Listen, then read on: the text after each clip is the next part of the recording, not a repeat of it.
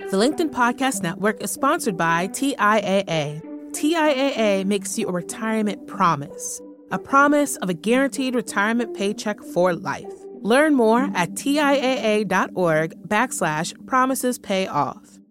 LinkedIn News. Hey everyone, it's Leah.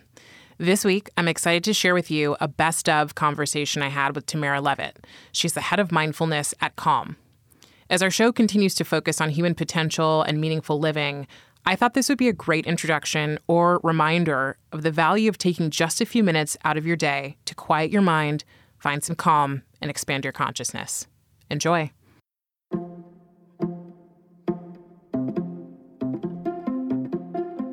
Hey everyone, I'm Leah Smart, and welcome to In the Arena, a LinkedIn self development podcast.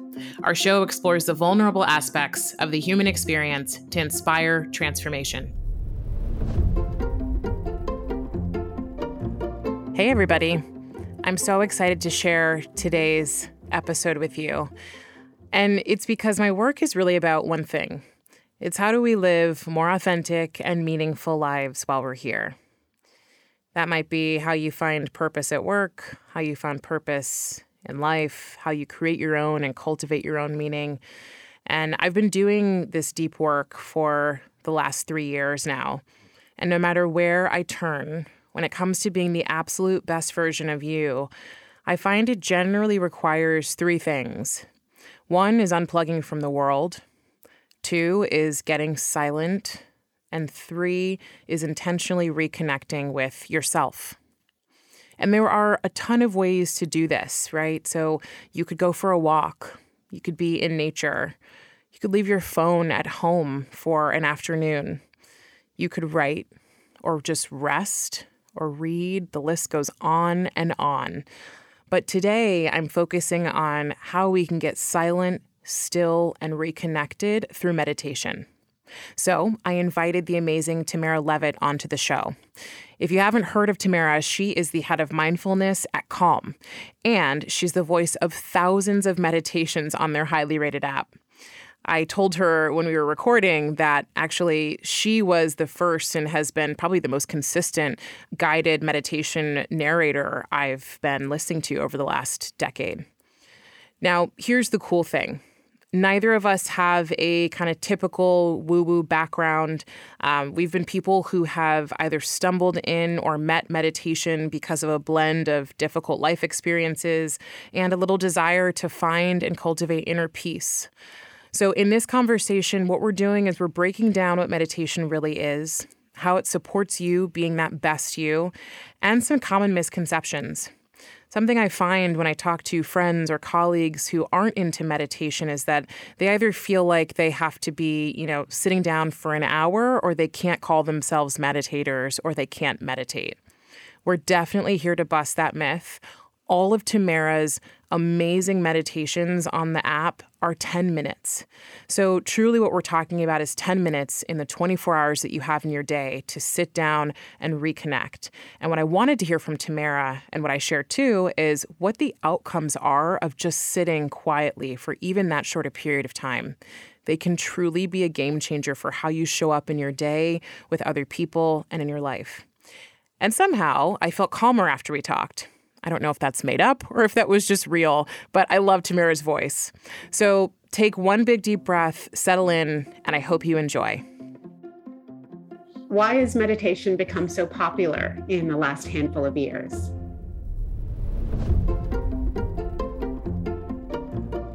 Tamara, thanks so much for for joining me in the arena. I am so excited to put the voice to the recorded voice. mm-hmm.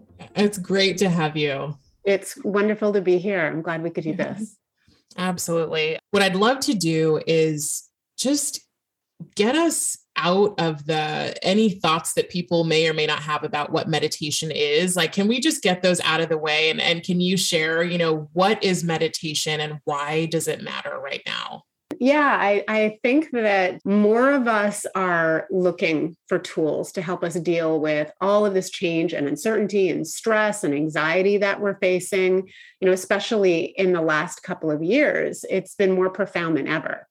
So you know we're looking for for tools to better equip us to to deal with this much change we're, we're not equipped to deal with this much change and i don't know that we've ever faced this kind of experience before so you know it's impacting us at all levels and meditation has become much more accessible to people over the last few years so it's become a really great tool, right? We're all really busy. We can meditate at our own time in our home whenever it works for us. And I think that's made it a lot easier for people to pick up the practice. To answer your question about who is meditation for and people's preconceptions about meditation, it's something that has become more mainstream in the last few years. And I think that's amazing because people are realizing that meditation is for everyone. You don't need to be religious. You don't need to believe in anything in particular. It's a secular practice that literally anyone could do anywhere, really. You could do it at the bus stop. And I think years ago, there was a real association with religion and meditation, which isn't the case for many types of meditation. I think there are some types of meditation that have religious affiliations, but mindfulness meditation and insight meditation, which is the type of practice that so many of us our learning these days is really for everyone. It doesn't have anything to do with religion. And when you, you know, so well, maybe just first, what is meditation? How would you describe it to someone who's just trying to get like the the simple definition?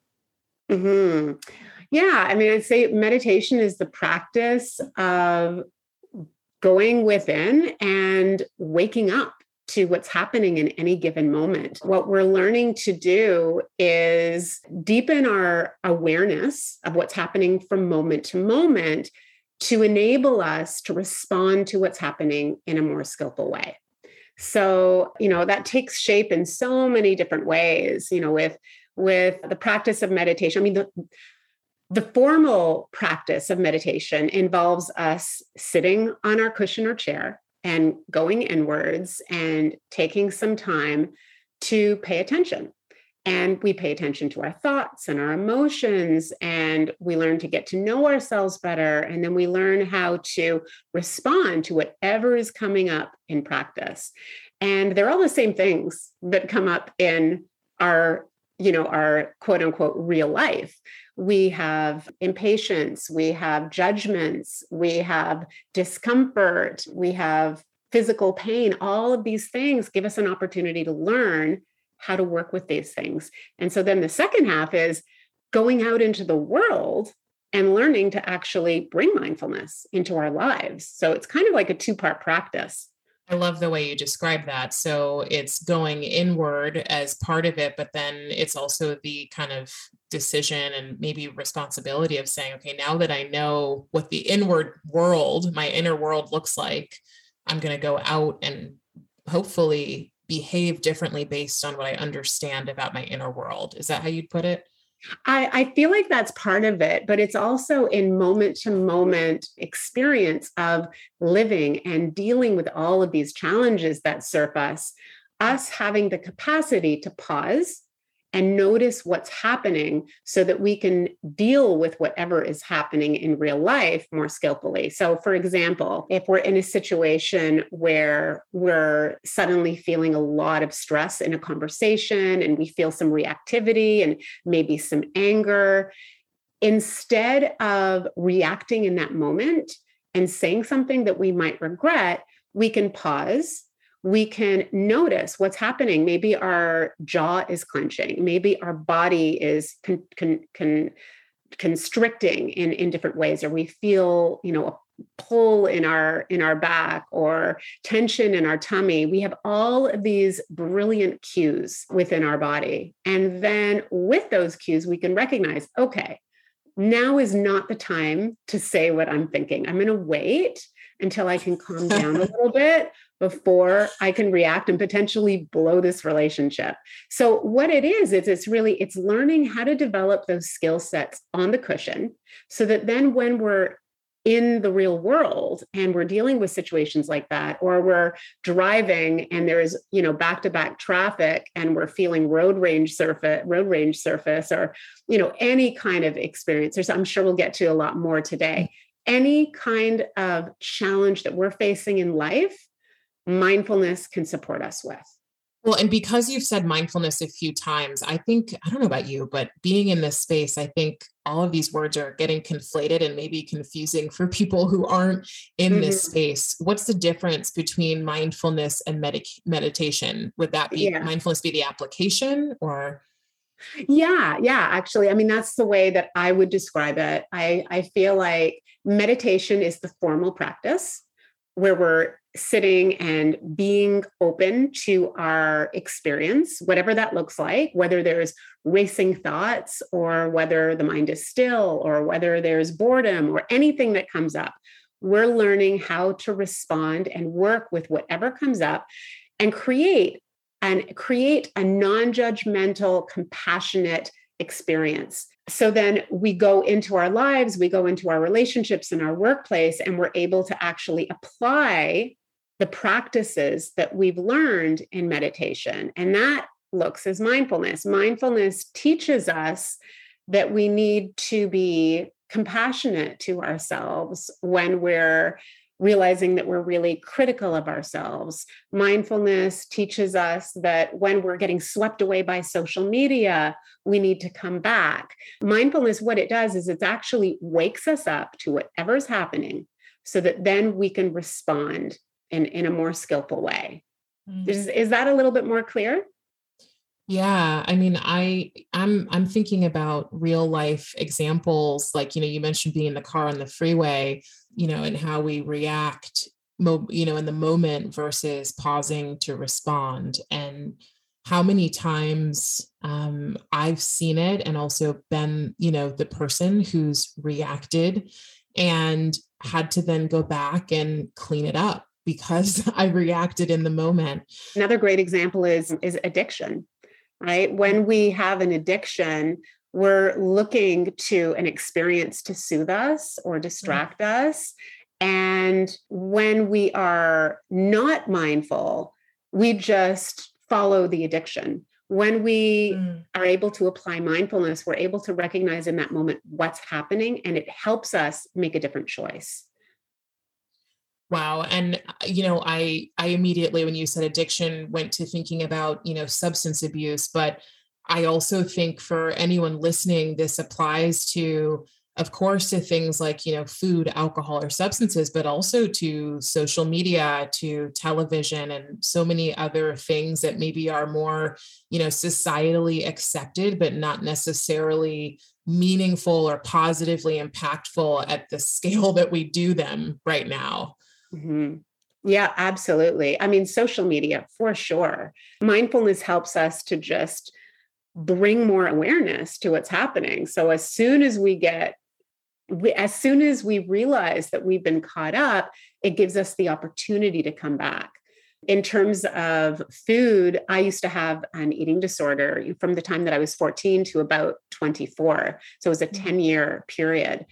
And it wasn't dieting uh, helped me recover. It wasn't managing my my my food intake or any of the things that I was actually instructed to use to support my eating disorder. It was mindfulness and deepening in self compassion so that mm. when I ate, I had bulimia. When I would eat, instead of berating myself and criticizing myself, I would actually apply self compassion and mm. tenderness. And that helped me realize that it wasn't as big a deal to you know eat that cookie or or that bag of chips and i was able to actually let go of all of the anxiety that i had around the act of eating. So yeah mindfulness can can support us in so many ways I want to I want to add one more to this because I personally have experienced anxiety for a long time and I live in New York so people who live in New York or big city might say well duh. But mm-hmm. you know I also so maybe situational but I also experience anxiety anyway and you know in my learning I was recognizing that's an addiction too. Yeah like this, I mean I de- definitely. I mean, the way that the way that we think this is neuroplasticity right? The mm-hmm. more we think in a certain way the more that tendency develops. So you know n- neuroplasticity is you know the idea that, that when we have a certain type of thought it grows stronger. So neurons that fire together wire together. And if we have a lot of anxious thoughts those anxious thoughts become a response system to anything that feels stressful. And so they grow. I actually used to have generalized anxiety disorder, so I can relate. Mm. And it took me many years. I mean, I still deal, I still deal with anxiety. I don't know anybody that doesn't have anxiety. yeah. But it was it was really bad for a mm. very long time. And, and that was partly due to, you know, past trauma in my life. But, you know, at the end of the day, just even having awareness of the thoughts and realizing, okay, I'm falling into negativity and I'm falling into anxiety. And can I catch myself here and maybe try and reframe the experience from a more balanced perspective? You know, that's applying mindfulness or taking a pause and going and either meditating or just even taking a few long, deep breaths to calm down our nervous system is an amazing way to help mm. anxiety. And, you know, it all starts with awareness, it all starts with mindfulness. Yeah. Well, it's, you know, it's interesting. Um, sometimes it, it, seems like you know I, I am a huge fan of Marianne Williamson and I used to go see her at uh, the Marble Collegiate Church in New York every two weeks. And she used to always say you can either learn from joy or from pain. I don't know many people who learn from joy though and I would always kind of laugh but you know m- the way that I found my my way to you know meditation and to my own you know secular um, spirituality was through pain a painful experience like a point that i would say is is really low eh, or was very low. And i'd say you know as i was finding my way there i used a mix of meditation of you know spiritual practices i was learning. I was studying you know a course in miracles and started studying kabbalah and recognizing there were different ways for me to access mindfulness and also consciousness this idea of waking up. And one of the things that I recognized was, you know, at least for for myself, for the people that I knew, and for what I understood the time about, you know, many people in the world was that we were feeling far away from something that could center us, and we were using all sorts of things outside of us to try and find that center. And so I'm curious, you know, what you've seen. I mean, you've been doing this for so long, maybe like the the skipping to the end of what what have you seen that people truly like if you had to just narrow it down i know you've been kind of circling it and talking about it but what have you seen from people who start to access meditation and mindfulness? What's the outcome? Like why is how why should i do it? Why is my life different?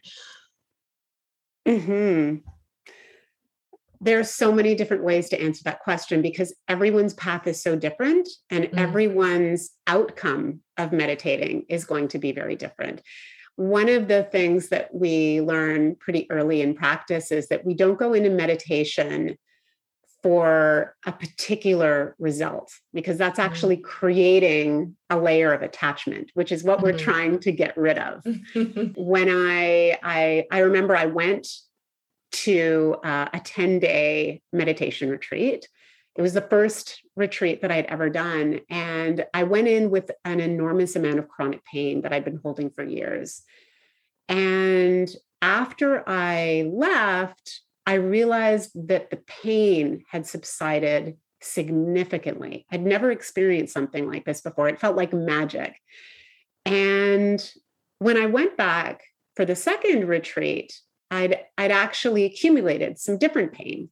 And when I was speaking with the teacher before the retreat started, I mentioned to her that I was really hoping to have a release or, or, or at least some relief of the pain that I was carrying. And she said, if that's why you're here, you should leave.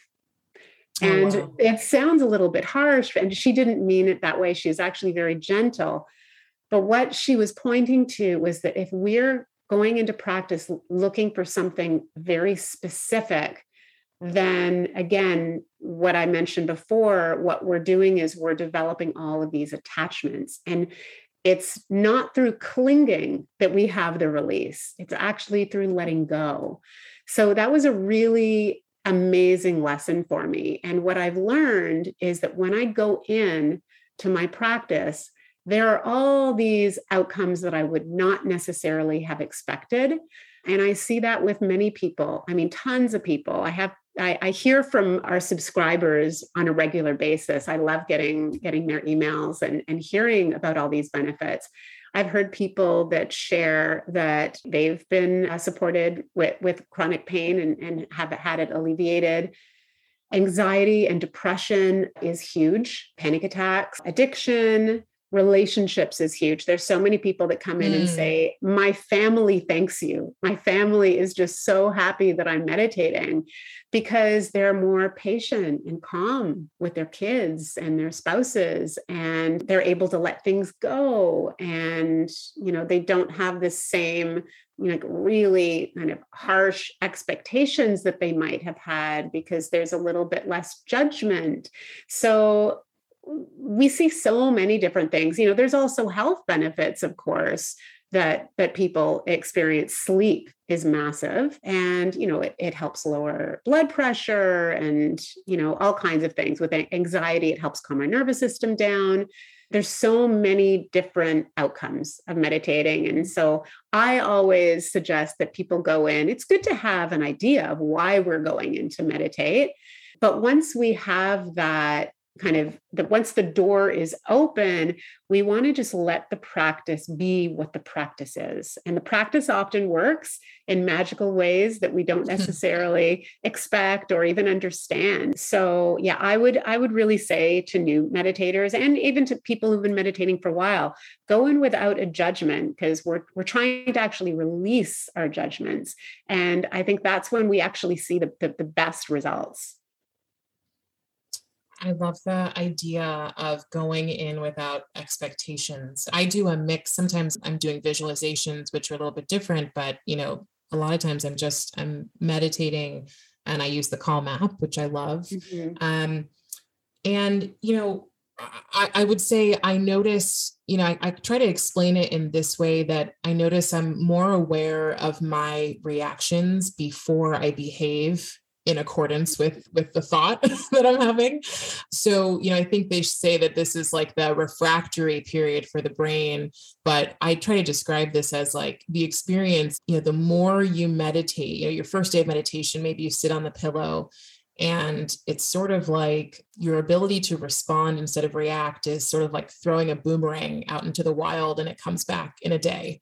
And then you know as you continue to meditate the boomerang starts coming back faster and faster. So your ability to sort of bounce back, to recognize and then potentially bounce back from challenges that you're having or from thoughts that you experience shifts so massively and you can't quite mm. pinpoint the shift. I don't even know if you can, if you kind of align with that, but I can't remember the day right that something changed yeah. i can i can only recall how i was and how i am now yeah, yeah, absolutely. I mean, develop but like the development of non-reactivity is such uh, a significant part of meditation and and it's for me one of the things that i'm most grateful for about my mm-hmm. practice um, again having come from trauma my my instinct is to be reactive because i've had to protect myself for so much of my life. And so meditation has been really helpful for me in you know in my relationships and in my general you know overall sense of, of well-being and happiness. Uh, but i remember actually going back to that first retreat that i did i went for a walk with a friend the day after. And we were going we went into a store and i realized that i didn't have my wallet when i went to pay for something. And i said oh well i guess i'll just you know look for it when we get home. And my friend was really surprised that i didn't freak out because normally if i didn't have my wallet my response would be oh my god i have to go home Mm-hmm. I hope I haven't lost it. I, you know, and and go into the whole spiral around, oh my God, I hope I don't have to go and get new driver's license and all of that. I was just so super calm about it. And I wasn't jumping to any conclusions and I wasn't making it into a big deal. And that was actually the first thing that anybody noticed after my retreat. And I actually didn't really even feel the impact of it until I got that external feedback. Mm-hmm. So it, it's a really interesting thing because when you're in the practice and you're changing, it's kind of like aging, right? You don't really notice yourself aging the way other people do that haven't seen you for five years. So mm. it's it's sometimes other people that notice the changes. Mm when you're in that moment of you know and i'm trying to make sure we just we get really you know clear on what some of these phrases mean what it's like to experience them. So when you're in that moment that most of us would freak out you know can't find my wallet. Oh my god have to go home. Has it fallen somewhere? Has someone taken it and is now like buying things on you know west elm because they've yeah. got my credit card? When you're in that moment and you're not you're saying oh well i'll look for it what's going on for you that's different that what would have than what would have been going on? And and maybe i'll ask it i'll add in what are you understanding that's different than maybe what you understood before hmm I mean, I can tell you what's happening internally. Internally, my body and my mind are more calm. And that's really what allows us to respond to things uh, non reactively. Because mm-hmm. when we have a greater calm in our body and mind, there's this space around our experience so that it doesn't cause us to jump. There's actually a great analogy. I might. I might jumble this up because I haven't um, told it in, in a couple of years at least. But if you imagine a river, like a really rapid, rapid river, and someone is on a boat in the river, they're going to be, you know, flung up and down with the waves and it's going to be a really rocky experience, right? Mm. So what mindfulness is is it's actually helping us to step out of the boat and onto the shoreline so that rather than getting caught up in all of the waves, we're actually able to have the space so that we can see what's going on but not get caught up in it. Oh, I love that visual out of the boat and onto the shoreline. Yeah. Got it. When we get back, Tamara talks about how self compassion is a key element to the discipline of regular meditation. This is some of my favorite work by the psychologist Kristin Neff. That's after break. You won't want to miss it.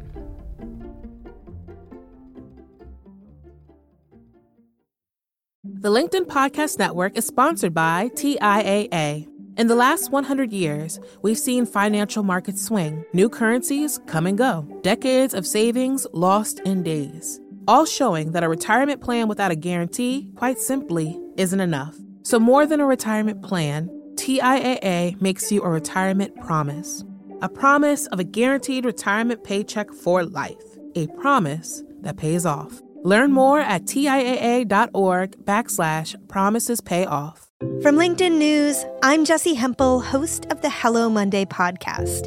In my 20s, I knew what career success looked like. In midlife, it's not that simple. Work is changing, we're changing, and there's no guidebook for how to make sense of it. So come figure it out with me on the Hello Monday podcast. I've been a journalist for two decades, writing cover stories for Business Week, Fortune, and Wired.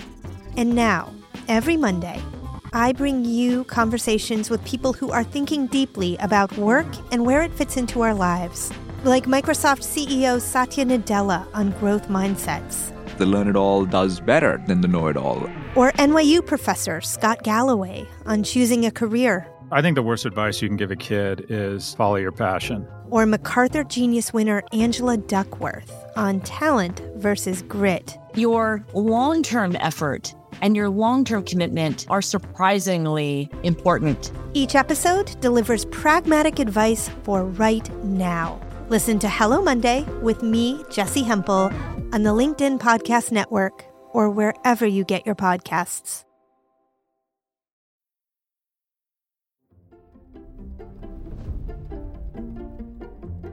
And we're back with Tamara Levitt.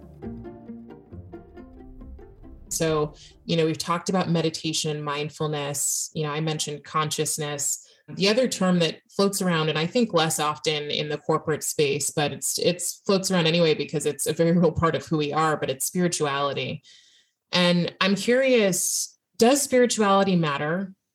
And when I say spirituality, I mean secular spirituality, just connection to self, to the world. Does it matter? And what role does meditation play in supporting that development? Hmm. Yeah. So I like the way that you referred to spirituality as connection because I think, you know, to be honest, I I, I kind of have gotten lost in the word. I, I sometimes I don't even know what it means anymore. I know. so many people use it in so many different contexts. I used to use it a lot, you know, 20 years ago. And now I don't really I don't really use it that often. I, I do like the word connection. You know, med- mindfulness and meditation offers us an opportunity to come home to ourselves, right? Mm-hmm. And we learn we learn who we are. We learn everything about ourselves that we wouldn't normally learn, right? Like when we're in school, we're not we're not learning how to get to know ourselves. We're not learning how to develop self compassion and gentleness and how to find resilience and stability. Like to me, these are all the things that really matter in life. Mm-hmm. And so, connecting with ourselves in this way that we do through mindfulness, it really helps us learn how to get to know ourselves and how to find stability in this unstable world. Once we understand ourselves, we're able to learn how to work with our emotions and our triggers. And so, unless we know how to work with those things ourselves, then we're going into the world like, you know, it's like we're going into the world unprepared. It would be like if you don't if you don't know how to speak French and you go to France, it's going to be more difficult, right? I mean, that's kind of a silly example. But if we don't know how to communicate mindfully. If we don't know how to self-soothe ourselves when we have anxiety you know if we don't know all of these things that we learn in practice then how do we exist in a way that we're really taking care of our mental and emotional health and also supporting other people in the world? Because the only way that we can really support other people is if we're supporting ourselves right? It all starts with ourselves. I love that you said that because my you know the the vision of this podcast is that better humans create better work which creates then a better world. And you know with so many people spending so much time at work right and so much time in their communities and in their world it seems we still have a little bit of a ways to go with spending time with ourselves and like you said coming home to ourselves and i love that you highlight that you know it doesn't have to be spirituality that uses a word it can just be connection connection to self connection to others. But that without that it's kind of like what you're saying is my re- my reactivity and conditioning is just going out into the world bumping up against everyone else's reactivity and conditioning. Right. Exactly. Yeah. And I, I want to, you've called, called out judgment a few times, and I'm sure even for you, I'd, I'd love to hear this even for people who regularly meditate, there is it, it's really easy to fall off track. You can easily stop meditating for a period of time and then you know judge yourself for not doing that or you know in my own experience i found earlier this year trying to meditate i'd sit on the pillow and i would be so my mind would be racing so much and i'd be so full of just it was like my body was all it wanted to do was jump off that pillow and yeah. go do stuff. And so I would get up and I wouldn't meditate because I just kept thinking in my mind, like, I just can't do it. And it's only the last few, you know, really the last few weeks that I've felt very calm and being able to do it. But can you just talk a little bit about like that experience of, you know, the kind of coming in and out of this practice and of the role self compassion plays in that judgment?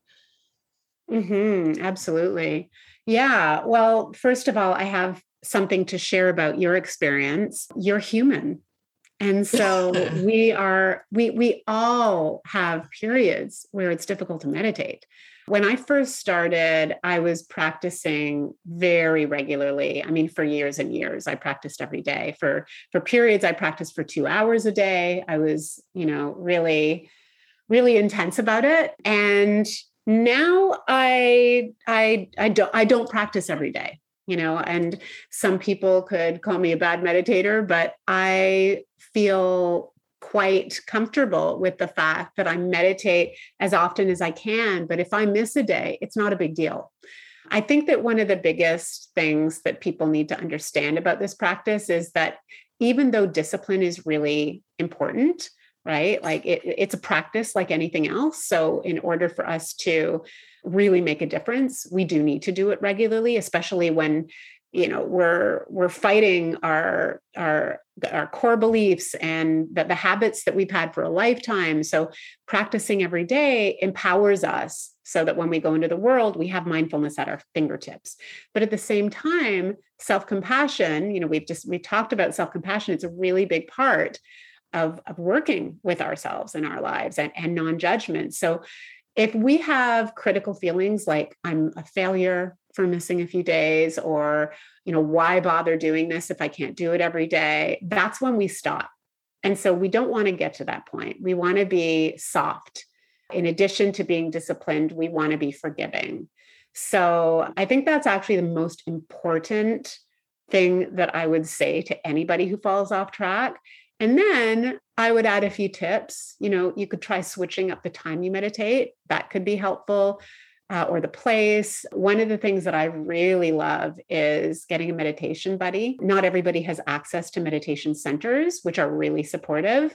So, at least having a meditation buddy where you call each other up or text each other and say, Hey, I'm meditating now, and you're kind of accountable to each other, that can be really helpful. But, you know, at the end of the day, we're human and we're going to get busy and things are going to you know things are going to take us away from our practice and then we come back and our practice is always here for us that last point is huge. The practice is always there for you. I remember a point, you know, earlier this year after I'd gone through this process of going, oh, I just can't sit down and meditate, that I felt like I, I had points of wondering, will I ever sit down to meditate again? Because I keep mm-hmm. quote unquote messing this up. And so, you know, I, I really appreciate you sharing, you know, we're human and the discipline is important, but at the same time, you know, um, our ability to you know i think i think really what brought me back is you know once you do start meditating regularly and you see the change and then you stop for a while you see that change too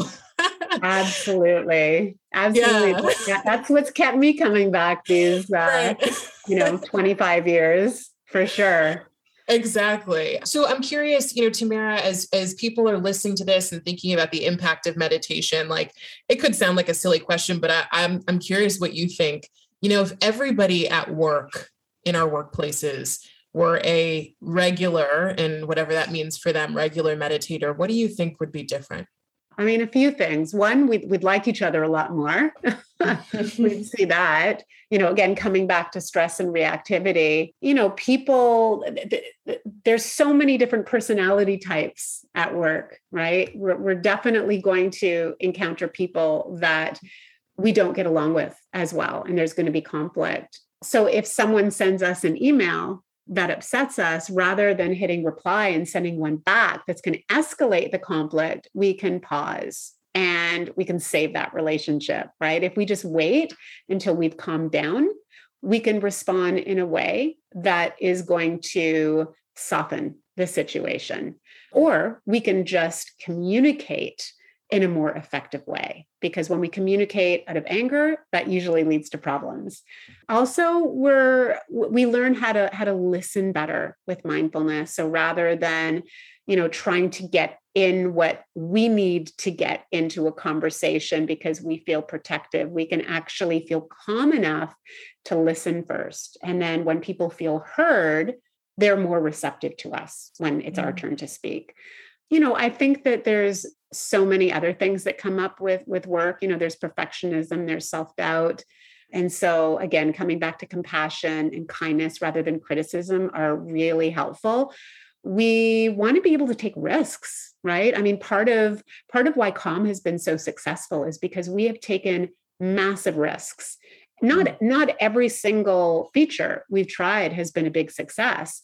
I would say most of them have been like the big ones but there's some small things we've done that haven't really taken off but we just look at them as learning opportunities and we don't regard them as failures. We we view them as having tried something which is amazing and that's really it's the it's the way we respond to a situation that is really important. It's not the situation itself, it's not the failure. It's the way we respond to the failure that matters. So, those are a few of the things that come to mind. You know, the, the last thing is just anxiety is something that surfaces a lot at work. We have presentations, and it's really easy to get overwhelmed and, and anxious before a big meeting or a big presentation. And so using the tools of mindfulness can be incredibly supportive.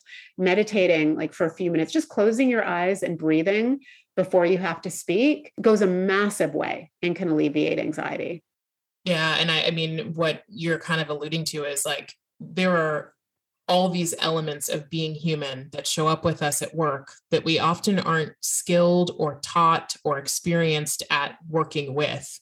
And so, meditation is one tool or strategy to work with the fact that we are all emotional beings who also happen to think and then happen to have jobs versus you know being thinking beings who show up to work and can turn off our experiences of emotion which guide a lot of right. the challenges we have yeah, yeah.